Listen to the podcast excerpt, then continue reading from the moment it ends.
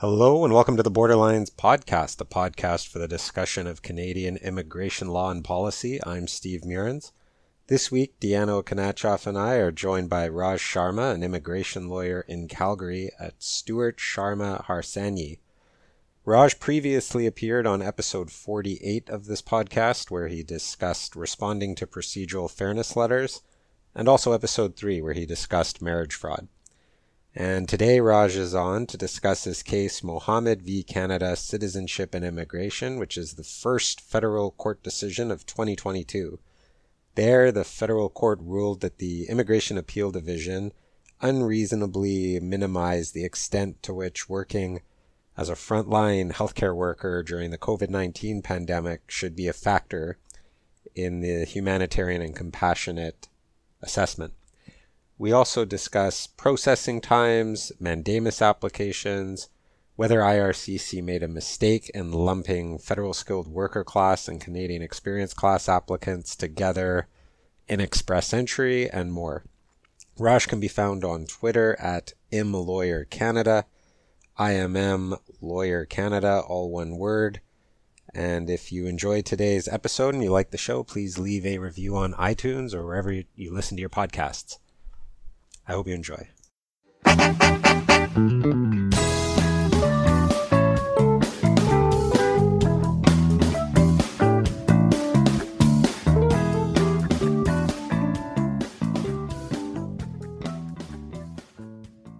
We're two years into two weeks to flatten the curve, two years to two weeks for IRCC to digitize applications and respond to COVID. Uh, Raj, you have the first federal court case of the year, Mohammed v. Canada Citizenship and Immigration 2022 FC1. Congratulations on the first reported decision of 2022. And I think it'd be a good um, guide or a good case to kind of summarize where we are two years into COVID. But actually, before we get to that, did you see that they finally replaced the blue horizontal bar with a green vertical bar as part of their digitization efforts to modernize client service? What are you talking about? The, uh, did you see it, Raj, on Twitter? They had uh, Sean Fraser on Twitter. They um, announced that for family class applications, you can now see the progress of your application, and it's oh. a green oh. vertical bar instead of the current blue horizontal bar. The and more things uh, change, the more they stay the same. Uh, you know, exactly. Call, call me as a skeptic or call me cynical, perhaps after 17, 18 years of practicing in this area and and trying to explain to my clients for the umpteenth time that processing times may not be actually indicative of reality. Um, but uh, let's let's you know the proof of the pudding is in the eating of the pudding. Let's, yeah. let's, oh, there was someone who responded to their tweet that said but we never cared about the color of the bar. We just want our relatives to come to canada. Most oh my god that's awesome. I oh, really part of the, part of the problem is the lack of transparency. Oh sorry oh. go ahead Deanna no, I just I had a client who wrote to me and was like, "Oh, good news! They're going to get on processing times." And I was like, "Okay, you know, just wait. Just don't don't send your invites out for the party just yet. Don't sell the farm yet." But uh, why don't we talk about your case? Because I thought it does tie into an aspect of COVID. You know, we hear a lot about processing times, the border issues, uh, but your case dealt with kind of how frontline COVID workers are treated in the humanitarian and compassionate context.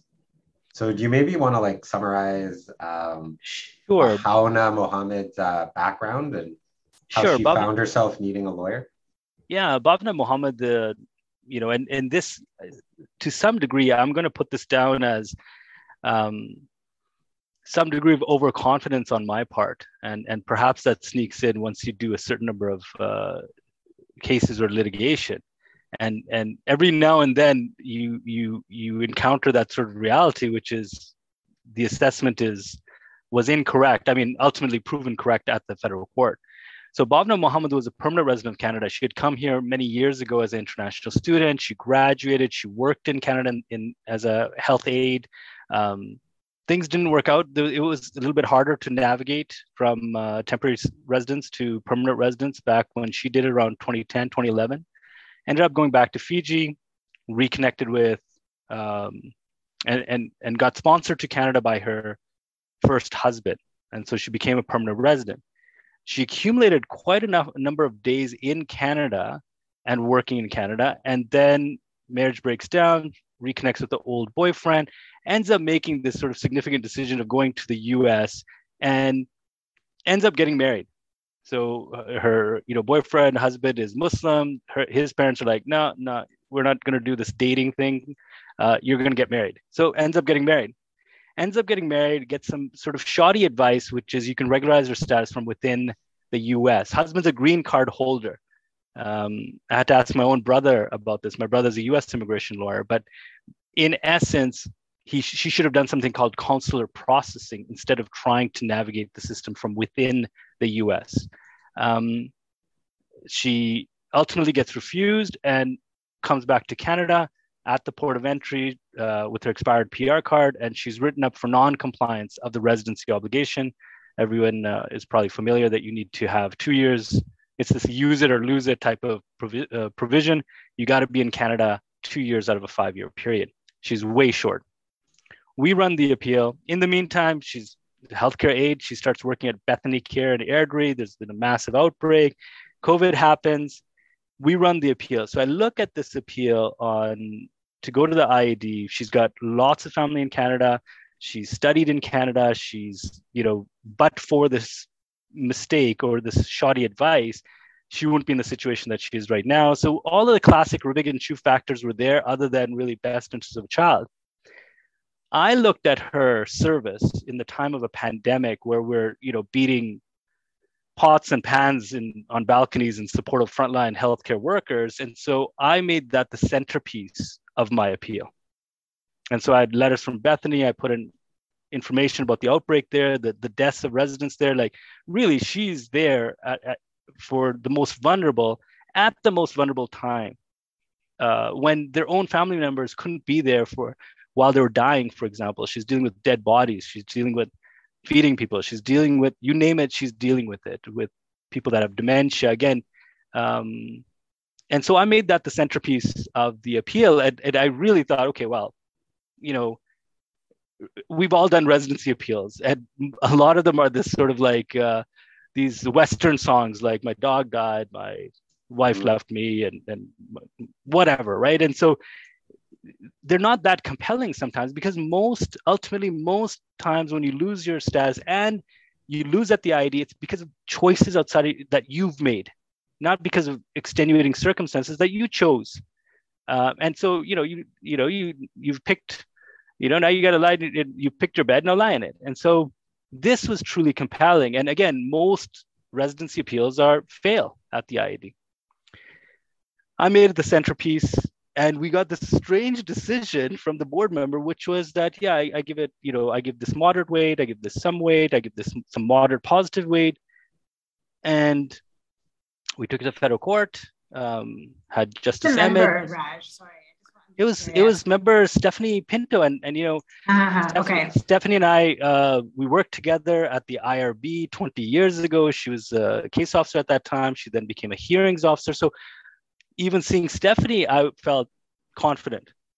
Um, I had the CBSA officer who's again just has never seen any appeal that she's liked. Uh, you know, an, an, officer that I've done a complaint against in the past, and and so you know, again, I was like, okay, she's going to be over the top, and you know, my client is very compelling and very credible, and I've got all of the evidence, and I've got a good draw.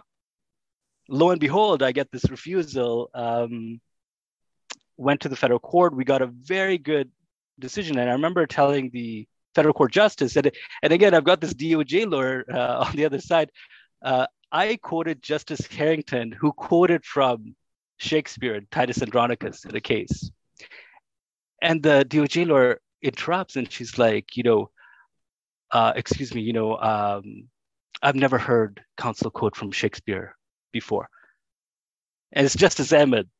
And Justice Ahmed's like, well, there's a first time for everything. That's amazing. I then start talking about what she has to do as a healthcare aide in Bethany Care, and and I'm like, this is very difficult work. This, I'm like, this moral debt that we owe these individuals is not easily, uh, you know, quantifiable. This is not something that we can put into words exactly. And, and how does that board member deal with it? I'm like this work is so difficult to, i'm like there's you know i could not do this work. I said that. Again she interrupts. She's like i object. Council should not be expressing their personal opinions. At this point and i just i'm just quiet and i just waiting to see justice ahmed's response. And justice ahmed's like mr sharma i want to hear more of your opinion on this matter Oh my goodness. Raj, this is amazing. So yeah, and I'm just like, and the only thing is like, you know, don't gild the lily, Raj, right? And I'm just like, okay, just mm-hmm. bring this home now. Just bring this home.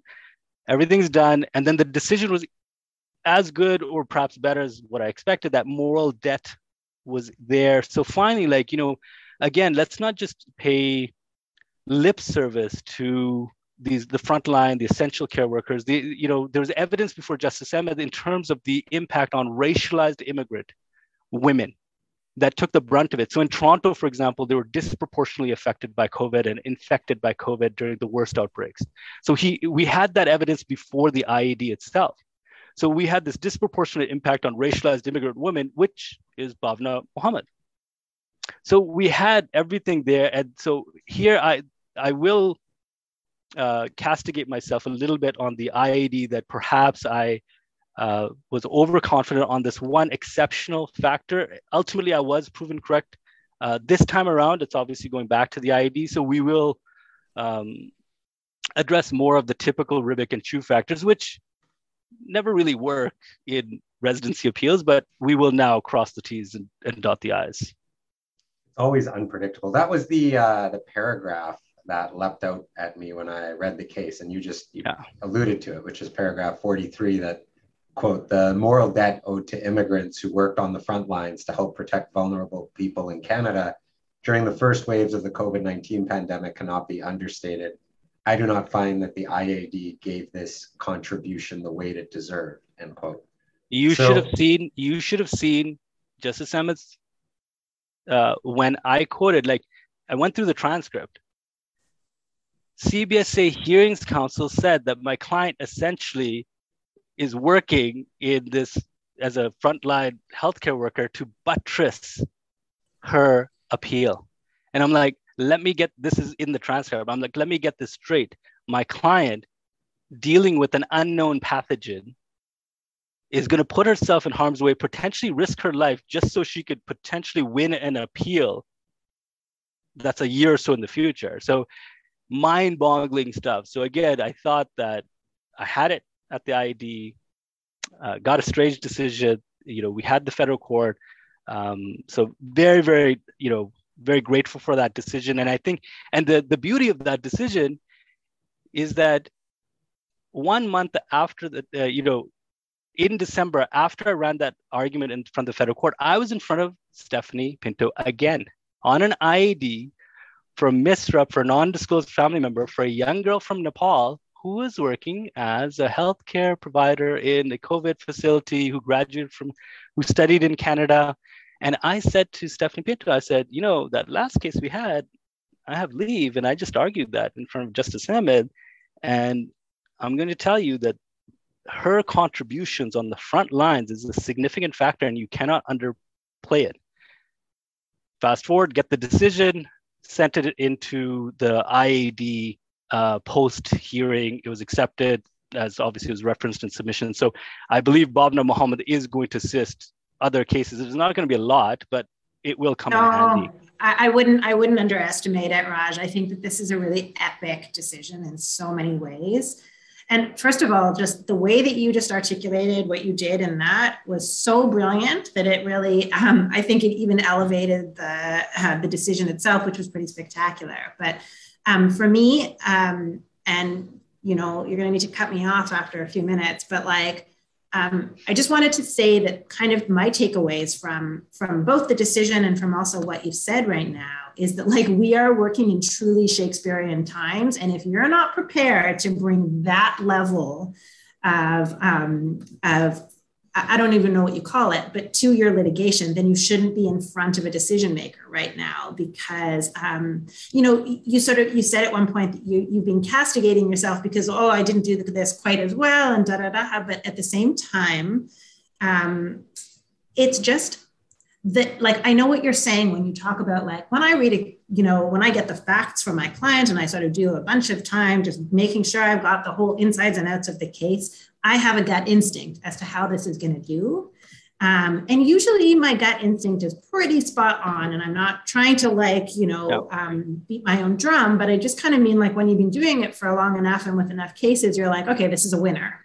But some of those winners are tanking, and you have to anticipate, even in what you like. I, I got in trouble with a client the other day because I was like, no, no, no, we're going to settle this case. Not only did we not settle it, we didn't get leave I don't think I've been denied leave since I was an article student, you know, like yeah. I just was like, what's happening to me right now, you know? And so, so you can take well, nothing for granted. Well, I think, you know, it, again, it uh, was that you see we're doing the advocacy course. I think that in fact, uh, a lawyer and advocate should appropriately on in the appropriate case should demonstrate passion and and should be able to be uh, eloquent. I, yeah, that's true. A lot of lawyers won't quote uh, Shakespeare, but I was actually I was actually referencing Sean Harrington, who quoted from Titus Andronicus, "Can you hear a good man groan and not relent and not compassion him?" It, it's it's that's it. That's you know, and you're trying to explain the Chirwa. Tra- you're trying to explain that you know the the Chirwa concept of agency relief, and then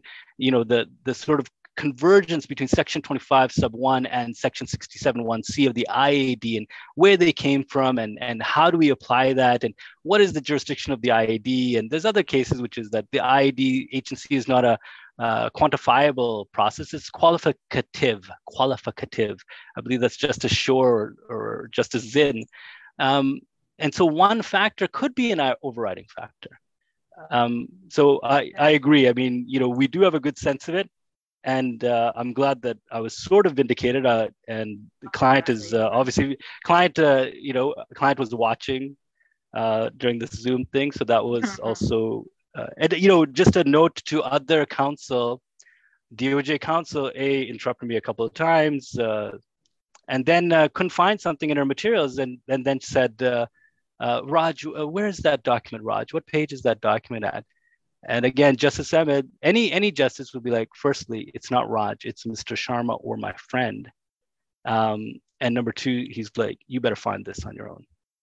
And so maintain some degree of decorum. It's still it's the federal court. I know we're doing everything on Zoom these days, but you know, without a gown and all this kind of stuff. But it's still it's still yeah. uh, representations in front of yeah. a federal so that, that, that's where the sort of experience I think probably comes in handy. Know who you're in front of. Uh, but I mm-hmm. think you know know who you're across know, from.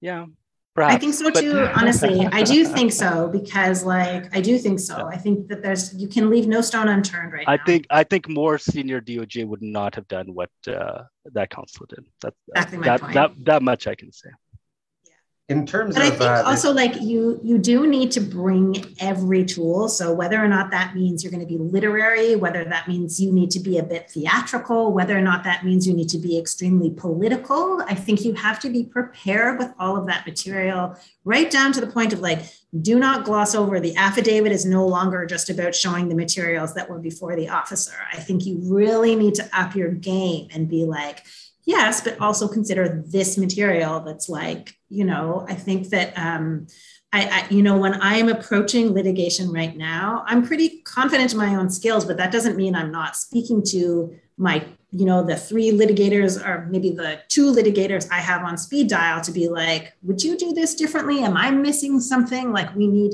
this is part of what's so challenging right now is we really need to collaborate and be like, oh, how did this work? Why did this work? You know, talking I think, through. I took Gordon Maynard for lunch the other day to be like, you need to set me straight because this is a hard case. And he was like, whoa. Martin, Gordon said, I don't get surprised much, but this one surprises me. And so well, we sat I, over lunch and all, just tore it apart. All of those points are good. And and I would say that also you should pick your battles. Yeah. Um, would, and that that may be more true for DOJ than us. I'm going to come back to the case and some of the possible you know implications where it may also apply. Because I agree with Deanna, I could see uh, this possibly having wide-ranging implications. But coming back to something Deanna just said um, about you know the affidavit not just being something where you strict to what was purely before the visa officer. Something that I've kind of learned over the years is to take, you know, the federal court judges when they present at CBA conferences will often say, almost, you know, try to keep your applicant record as small as possible, try to keep your memorandum of argument as small as possible. And I have found over the years that I will regret what I didn't say much more than possibly putting too much into an applicant's record. And that was really driven home early at the uh, IAD for me by um, the Hearings Counsel, who I won't name, but who is actually really good. And I would say made me a much better litigator there because he would just focus in all the time on what was missing from an applicant's record. And if the applicant, uh, the appeal, like uh, I can't remember what it's called at the IAD, but like the material the uh, applicant puts forward, the disclosure, and it was always, well, if the applicant cared more about their case, they would have made this more comprehensive. So I don't know kind of what I'm seeing a lot of that uh, too, and at the board and at the federal court. Yeah. Like, so I don't know if why didn't you explain better why you're not sharing this information with your children? Like really getting into people's uh, personal decisions and personal life, and you know, just uh, feeding off of what you're saying, Steve, is that like um, the um, sorry, like I think that when you deal with the deference given to decision makers, they're allowed to take into consideration general country conditions, you know, like, and so, you know, that's not something that's on the record, but that will be part of the. I don't know if I'm making sense here, but that will be part of the reasonableness assessment. Like, was it unreasonable given what their deference is owed, given like they know country conditions? It seems to me that if there are assumptions being made about country conditions, you need to provide counter evidence to that. It's not something that, like, I don't know, I just, I feel like um, this needs to kind of be thought through more uh, more specifically more meaningfully because like don't just take for granted that because that evidence wasn't there that you know talking about the risks that somebody would take working in the healthcare sector can't be something that you still argue um, so I just think that like really you need to take the blinders off and take the most broad spectrum approach to how you strategize around the case. And then to go off of something that Raj said too, like um, you know, he was saying, you were saying, Raj, about choose your battles. But I think the other kind of practice advice right now is that you need to be very different about managing your client expectations. Um, and so, like, what the cost might be. Like you can quote your fees for an IAD, but if you're likely, if there's a real good chance you're going to lose at the IAD, and then you're going to have to start quoting fees for federal court application, like you need to foreshadow this in your conversations with your client and repeatedly bring it up and just be like, we might not win here. And even though I think we've got a winning case, you might need to budget for both an IAD appeal and a federal court, and then going back to the visa office and then being refused again. And then having, you know, like it's just like, it's just really hard to kind of think of all the things you need to at least open as a conversation with your client from the very beginning and just keep bringing back all the way through. The professional responsibility here is just like, uh, it's real, real high. So on the case, just uh, swinging back then, as far as where it could apply, like her knock is um, as a healthcare aide is what the government would consider an unskilled NOC with no immediate pathway to permanent residence.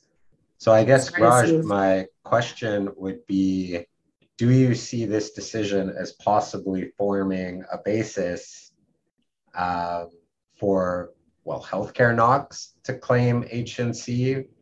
You could expand it to the whole, like all of the TRPR occupations is what the government considered essential to COVID 19. Um, and do you think that this creates, I guess my question is almost its own factor uh, in an HNC assessment? I think so. I, I think, you know, remember when we say, uh, and I, I hate the word unskilled, I, I hate the word unskilled to describe uh, NOC occupations because, um, you know, when you uh, when you need them, they're essential workers, And when you uh, sort of don't need them, then they're unskilled workers. I, I prefer the term low wage workers rather than yeah, unskilled yeah. workers.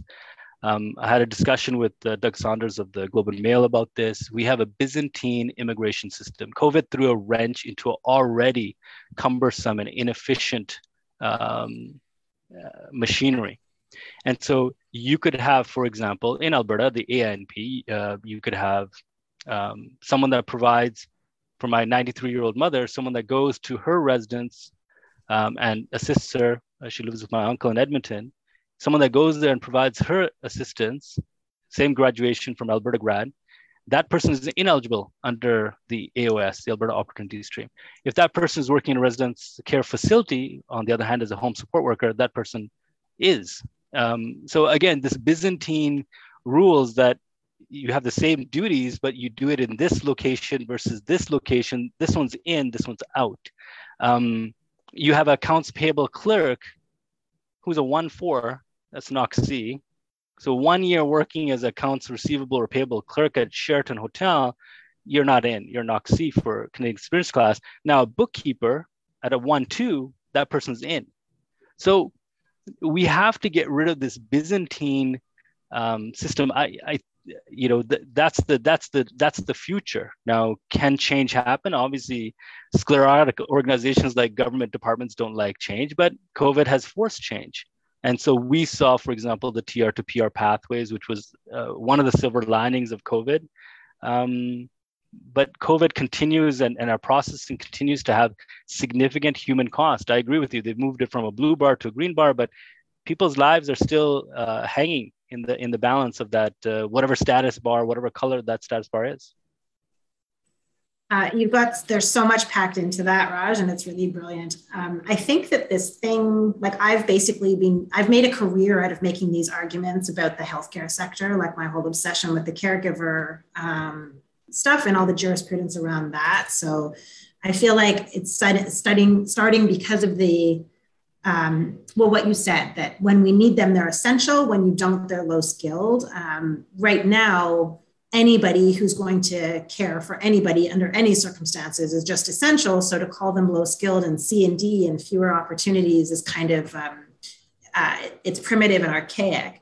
Nick Nick by the way, from the Toronto Star, has done some really really good writing on this subject as well. Um, and so, you know, in terms of the the, the part that complicates it for me is this TR to PR pathway being one of the bright lines, like part of what we've been talking about in other episodes, and Steve and I have done this a whole bunch, is that like, yes, it's a bright line, but it, you know, the numbers for that program carved out of the express entry. And I'm not saying that's a good thing or a bad thing, but it just has created this situation we're in right now which is that there are enough people in the backlog to fill the entire quota for next year. And are they the right people even? You know, like we don't even know. So, like, we're kind of hamstrung on this thing. And also, people are like, you know, coming to Canada and paying hundreds of thousands of dollars on Canadian education with the expectation of a CEC pathway that may not exist when they get there, you know? So, like, I think that the idea of like the total absence or at least the appearance of the total absence of strategic planning from the department's perspective. Like who are you going to bring in? Like and the total lack of transparency. So people don't have any way of planning around this is just like it's like it's epic. Well and it's a, like the lack of transparency is part of what's really giving rise to the sense that there is no plan. Like coming back or where like the plan is just based on what can we do to hit a numbers target. Sure. Plan, maybe if you have plan, a plan maybe there the, is a plan the plan but if you're not telling that, uh, anybody it's like it's not of any value to to the public. The plan is that we're going to build a plane while we fly it. Mm-hmm. that's the plan. And i yeah, agree in terms of tra- transparency almost a fifth of canadians are immigrants. Um, you will have to immigration will have to do better. We, you, they got to pass uh, you know we very, you know, a lot of ink and tears have been spilled over the impact of the pandemic on immigration processing. Um, but, you know, the pandemic, you, you can't keep beating this dead horse of the pandemic. Oh. We've had enough time to adjust. We've had we have enough technology. We've all had board. to pivot. So how come you can't? Like, and we've had to pivot like, like right around a sharp corner, like a total U-turn kind of a pivot. We've all had to do that. Not just the lawyers, the the people have had to pivot around like the life planning and all this kind of stuff. So the department has to be better, as you say, Raj. Like that's totally it.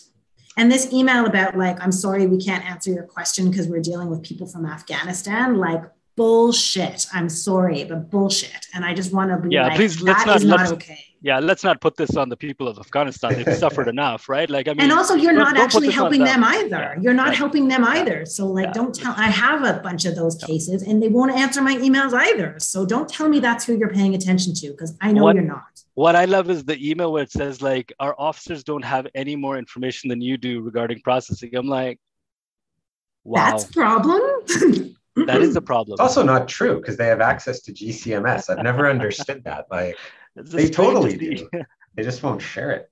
Which again goes like to the whole, you know, people never cared about the color of the bar. They want to be able to see basically what's in GCMS.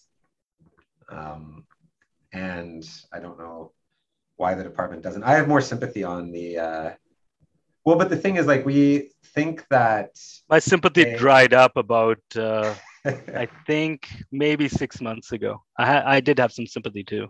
Yeah, well, I think that the, the big thing for the department is, um, you know, in our own ability to adjust to COVID, we could, and the government did this a bit, slow down intake, whereas the number of new applications that they kept receiving. Um, and I actually think, like, you know, we say that the department hasn't been able to adjust to processing.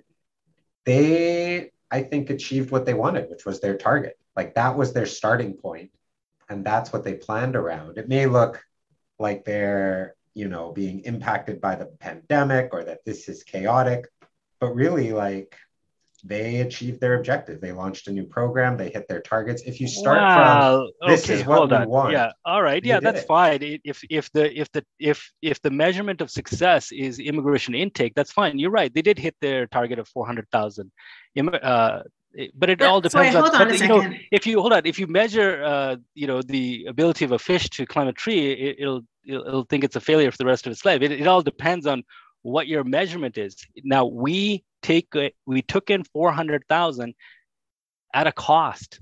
There was a cost to many other applicants as well. You did well, hit your 400 but i think yeah. it was deliberate. I don't think it i think the government could Absolutely. have completely processed those skilled workers in 2021 no no that I, wasn't their goal no, no. I and you know what? I I would prioritize always applicants that are living, working, studying in Canada over anyone overseas on, on under the economic class to be clear that that's that that should have been shifted cec should never have been competing with fsw anyway we should never have uh, uh, deleted the pre-2012 cec pass fail and put them in the general pool with fsw that should never have happened I give um, another example of that is the, the caregiver categories, the HCCP and the HSWP, those like two pilots, they also have overseas competing with people who are here and have already done their two years of work. And yeah. if they give those spots away to the people overseas, those people in Canada cannot get landed and continued in that have to continue in that indentured, indentured servitude of LMIA based employment on a fixed employment contract with like, yeah. you know, yeah. does the employer want to spend the thousand dollars on an LMIA application? It's another I, one. I don't have sympathy for um, IRCC at this point. I have a modicum of sympathy of FSWs that have been selected and they're waiting in limbo, and there's just not enough transparency, as Stephen puts it. And thank God for his ATIP efforts that they now know that it could be a very long uh, wait indeed.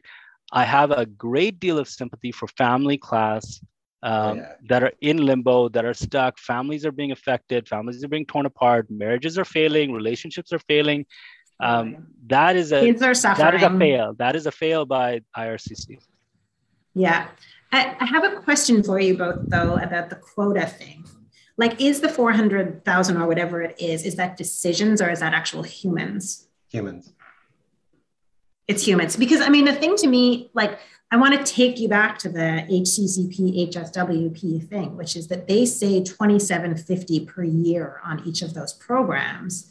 but I'm getting the most insane refusals. And I think those people took up their spot in the 2750. Like they hit the target, let's say in March, then they stop accepting applications, and then the refusals come out almost a year later. So, like, the spot is burned for both the overseas person and for the one just trying to regularize her status and bring her family over. They've burned that spot and then they refuse because, like, literally, um, for a three month period, they called themselves self employed. And the department says self employed is not a job description. So they will refuse the application on that basis a year later and then I have to get this caregiver to finance a federal court judicial review application on her $14 an hour wage, where she's raising the kids and taking care of the elderly person who's like in this COVID environment. Like it's just mental. So, yeah. And to go to your question of that, like, so their target for people under the caregiver uh, caregiver programs, agri-food pilot, and rural and northern immigration pilot was 8,500 people. So how that 2,500 applications plays into that and you know how many dependents there are, I'm not sure, but yeah, that's a measurement of people. Um, it's it can't be about people though because I mean it definitely doesn't include their dependents. It's applications they will accept in the door. Yeah. But then if 50% of those, and I haven't got the uh, the skill that you do, Steve, to be able to do the appropriate ATIPs to figure out, like, let's get at the quality of the decisions that happened on those 2750 applications brought in. I'm sure there's only maybe of the number that I speak to, a super small margin who can actually have an employer who will pay me to run the judicial review. Um, I don't have the funding to do them all for free, and I have to pay staff. Like it just like it's a problem that is so broken that I think getting beyond that how many in the door and how many actual decisions that actually brought humans in those programs needs to be broken down better. Yeah. No, my, my point is they're clearly planning on a number of refusals because if you have 2750 plus dependents plus the agri-food pilot, rural and northern immigration pilot, and you're only planning on approving 8,500 people, there's definitely a plan for a certain amount. Exactly. Of like they plan on that. Going to the processing times, Raj, another thing you've been uh, tweeting about recently is mandamus, which we did a episode on sometime last year. Um, our, our, first mandamus was uh, the Tariq Zaghbi, where I took a mandamus issue to the Federal Court of Appeal. Yeah, we did an episode. That was, that was years ago. Yeah. Third episode. Yeah. Uh, but I think you've been filing them more now yeah or and, threatening and, at least sending the demand letters. Yeah and, and so bear in mind again you pick your battles. So yeah, i did sure. not i did not send a demand. And, and look mandamus i've been doing for 10 years plus. And i've used mandamus in a variety of circumstances including compelling cbsa to investigate marriage fraud. Uh, mandamus is a is not a great remedy okay? It's a very very uh, stratified. It's uh, very sclerotic. It's it's it's back back, you go back, you know, when I, at the Federal Court of Appeal for Tariq Zaghbi, I was like, this is not a great remedy. It's not like certiorari. It's not like these other things. So mandamus is you got to fit this sort of square peg, square hole. So I avoided mandamus for more than a year, a year and a half. People were asking me for mandamus demand. We've heard you can do this. And I'm like, no, no, no, I'm going to wait. I'm going to wait. And then all of a sudden the dam burst. And in fact, I think my Twitter uh, followers have leaped uh, since I've been posting, you know, demand, no response, we file, uh, we get a consent, or uh, we get leave, and uh, you know, so 17 days. The last one was we made a uh, filed our record on January 24th or so. We got the landing instructions for a nurse, a U.S. nurse, who is ready, willing, and able to serve on the front lines of this pandemic, graduated from the US, everything's set, right to go, came up here, is actually studying in her field as well, paying international fees. So we can't land her. Well, we now did. We, we, yeah, we did, on Sa- we did on your Saturday. Mic and screen? what? Did you just mute your mic and screen? Yeah, oh, I have been. yeah. So that so that was the most recent case. So yes, I am now. Now the floodgates are open. Now I don't care. I I was very uh, diligent. I was like, I don't think we've got a mandamus. My personal opinion is no mandamus. I don't want to take your money if I don't think I can meet the test. But now we are meeting the test. We now have delays of landing prior to the pandemic. Prior to, like, this person should have been landed before March 2020, for example. Uh, but now, um, and and you know, we're getting leave. We now have we're getting leave from the court. The the court is not, uh, you know, responding. The respondents' argument is it's a it's a it's a COVID. It's impacted processing. I we just got leave. I have a, a matter on this. I have to discontinue it because my 58 year old uh, just got landed under the CEC. So we're discontinuing that as well. Yeah, I've noticed mandamus has been productive as well. I held off the same way you have, and I'm finding uh, it to be very productive. And also, apparently, they're now getting so many of them that like DOJ across the country appear to be working on it and pulling in. I had a chat with the Department of Justice lawyer, like they're pulling in lawyers who don't normally do yeah. immigration because um, of the volume that they're getting. Which I don't know how big a wrench this actually throws. Like when you have a certain number of people that are filing mandamus, how much does this actually impact normal it's, processing it, times? It, it, it's huge.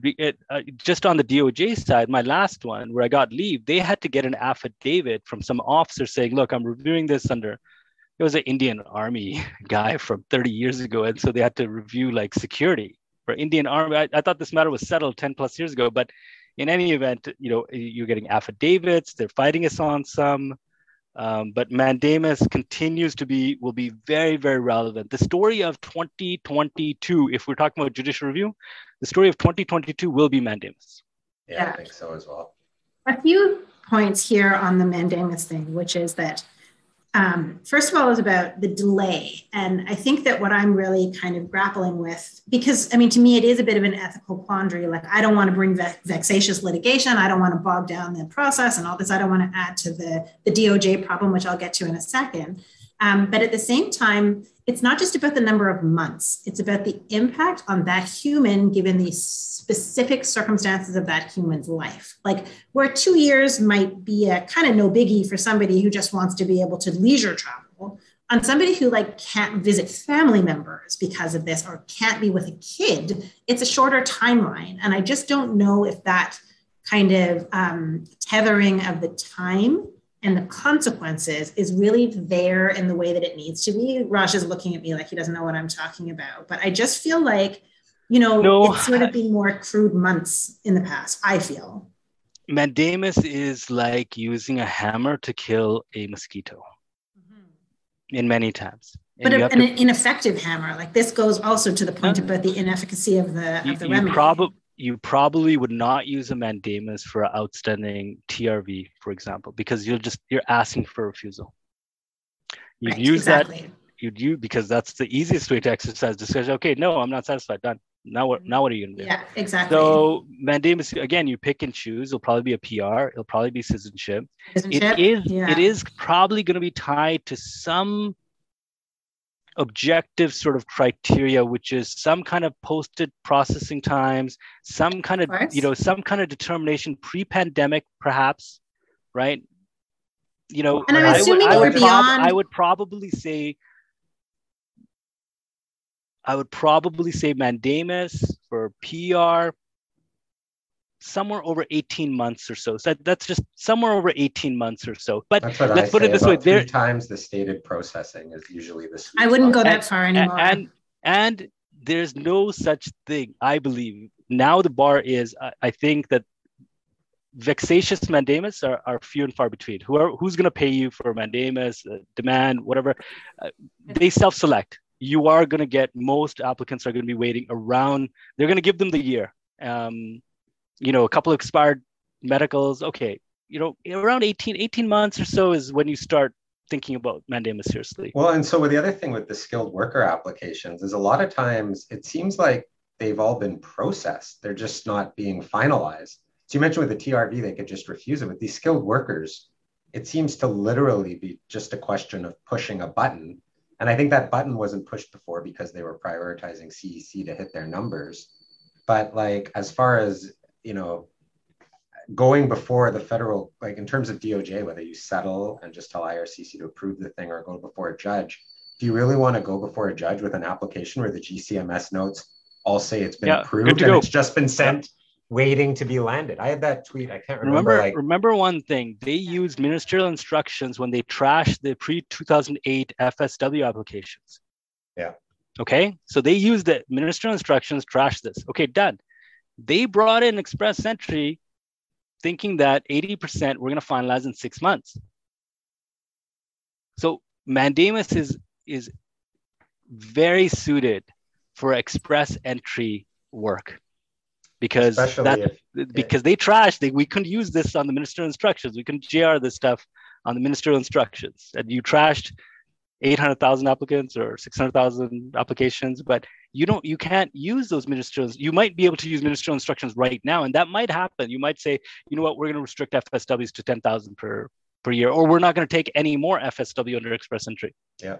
The department isn't making it easy on themselves. Like I just went to the IRCC check processing times website, select an application type, economic immigration.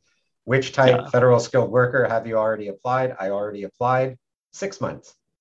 And like there's, I mean, mandamus is in part based on what are their normal processing times. And if the IRCC website and they continue to say it should be six months, uh, and it's actually, you know, as per that memo that and you should be able I to rely on the two website years yeah. to three years. Yeah.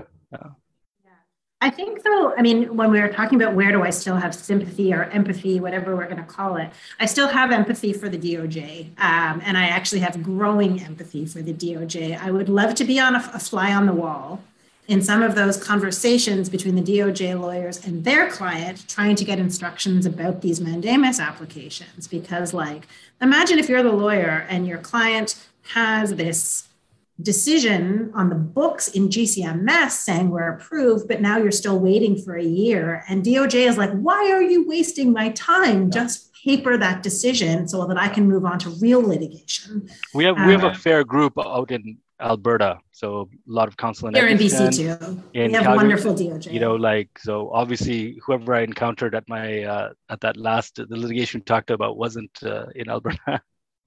right. I see. So, but yeah, it, My, you know, uh, Yeah, my go ahead. understanding also though that DOJ is dealing with uh, certain individuals in private practice who have commoditized JRs and mandamus and are Oh. filing applications that have nothing personalized. Just hoping oh, like a that something- chatbot. Yeah, like uh, they just file the initial application and don't do anything with it in the hopes that that. I say to those people, please stop. You're breaking the. but they're so they're like they're like well and so i've heard that a couple doj lawyers say this is that I, it's being just sold as something like oh we can file an atip we can file a jr and see what happens with no intention of applicants records no intention well that's the big one of applicants records and it's just clogging the system i don't know anything And I mean, there's, there what is DOJ supposed to be a says, statutory limit on replying to an ATIP. And if they were meeting that rather than requesting extensions every single time, then those would not turn into JR. So again, I understand that some um, advocates have this attitude that, or this approach to lawyering that you just, you keep knocking on the door every time until they answer it. But at the same time, it's causing so much um, push along effects because let's say you have a really legitimate JR that's maybe not even a mandamus, but the Department of Justice in Vancouver, at least in my experience, they can't read the file until like maybe a day or two days before their reply deadline, which means that they can't settle, even though if they had had two weeks to get instructions from their client, they would have been able to.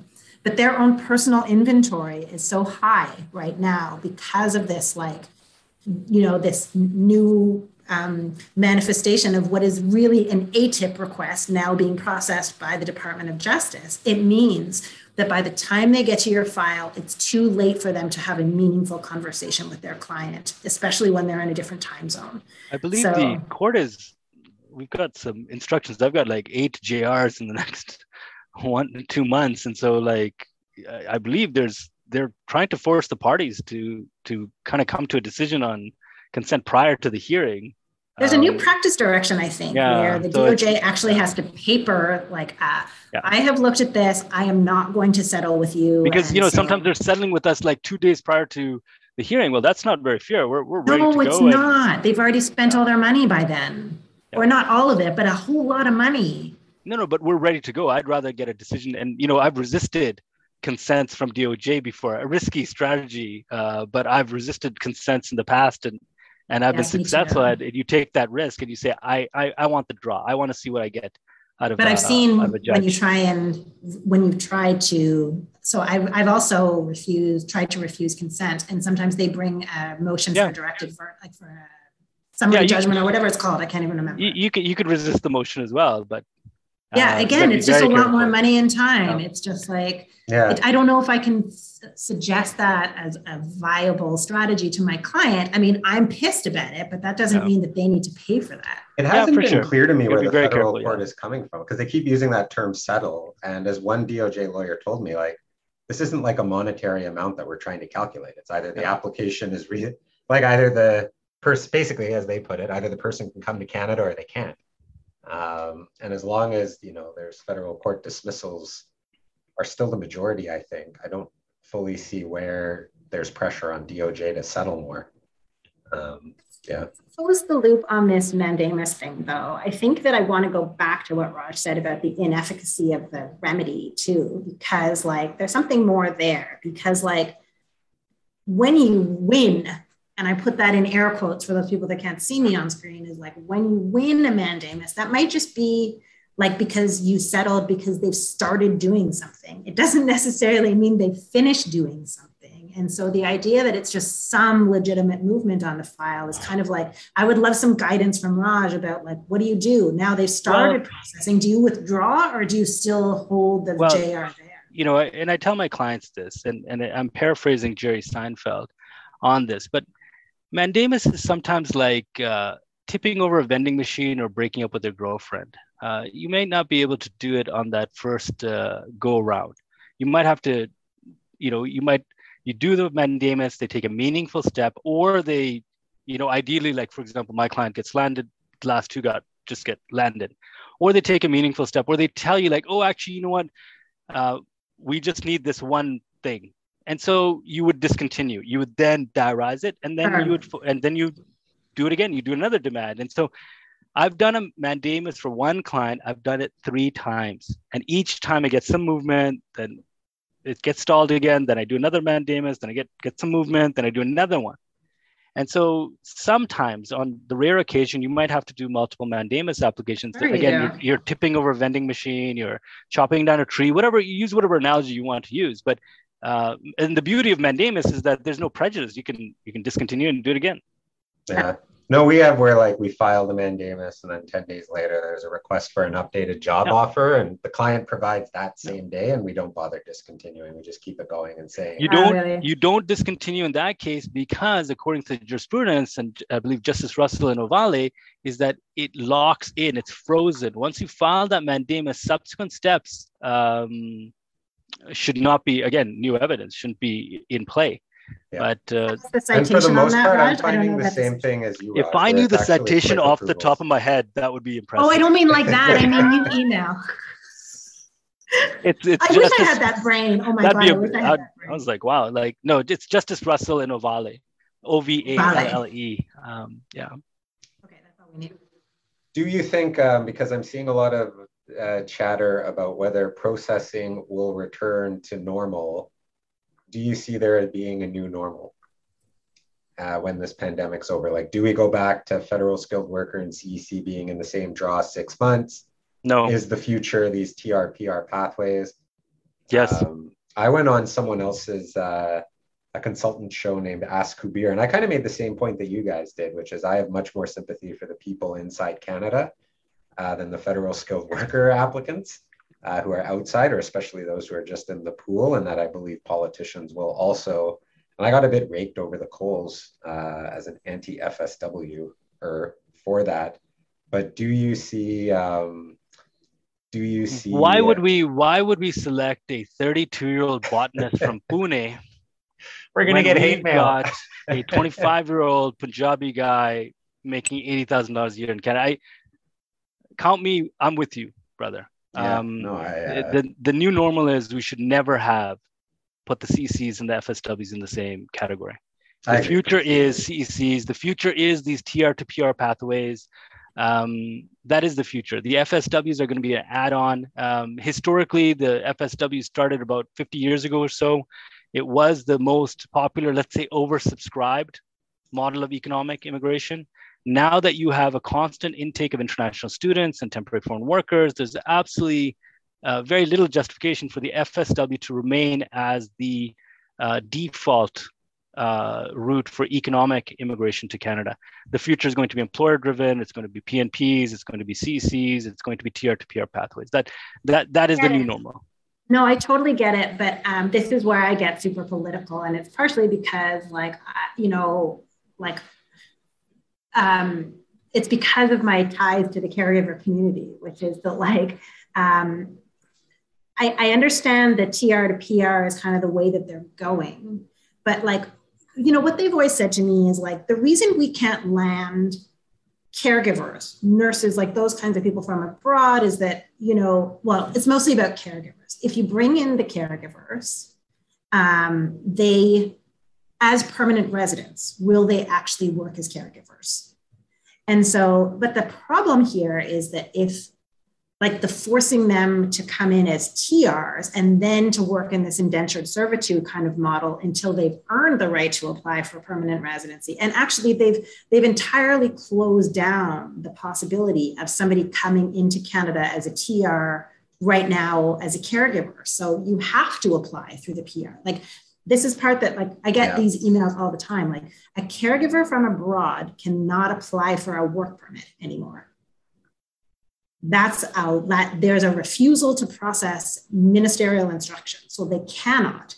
So unless we have enough within our existing labor market pool, either Canadians or people here on work permits, like there's no option for them to do that. So it's again like this is where the strategic planning hasn't been thought through because like if you say it's all those in Canada, then we're going like this is why I've said since the beginning, since the introduction of the H- HCCP and the HSWP, they're killing the caregiver program. This is just a more oh, they've, they've apolitical been, way of doing it. Oh, they've been killing the. To be fair, they've been killing the program for a number of years now. Um, well, they've been killing the people up until now. Now they're actually going to. They honestly, they have been like the way that it was before with yeah. the abuse, and you must live in the house, and it's going to take you six years to become yeah. a permanent resident, and in that time, you just have to keep working at this role even if you have a nursing degree. Um, and you know, in that amount of time, you're going to get to the point that you can't even reawaken your nursing credentials because you haven't been working as a nurse for so long. Like it's just so they've been killing the people, but now they're making it so they can't even come in. Yeah, Raj, I see you've got a uh, meeting to run to. Before you go, where can people contact you on Twitter? All those FSWs in the pool to convince you why they should take priority.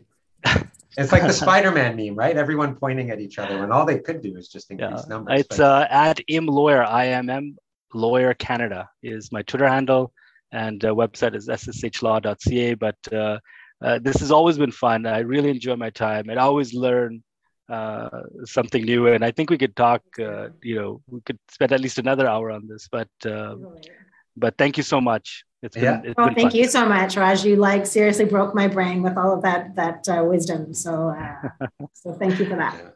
I always learn something from you, Deanna and Steve. Thank, thanks a lot. Take care. All right. Bye.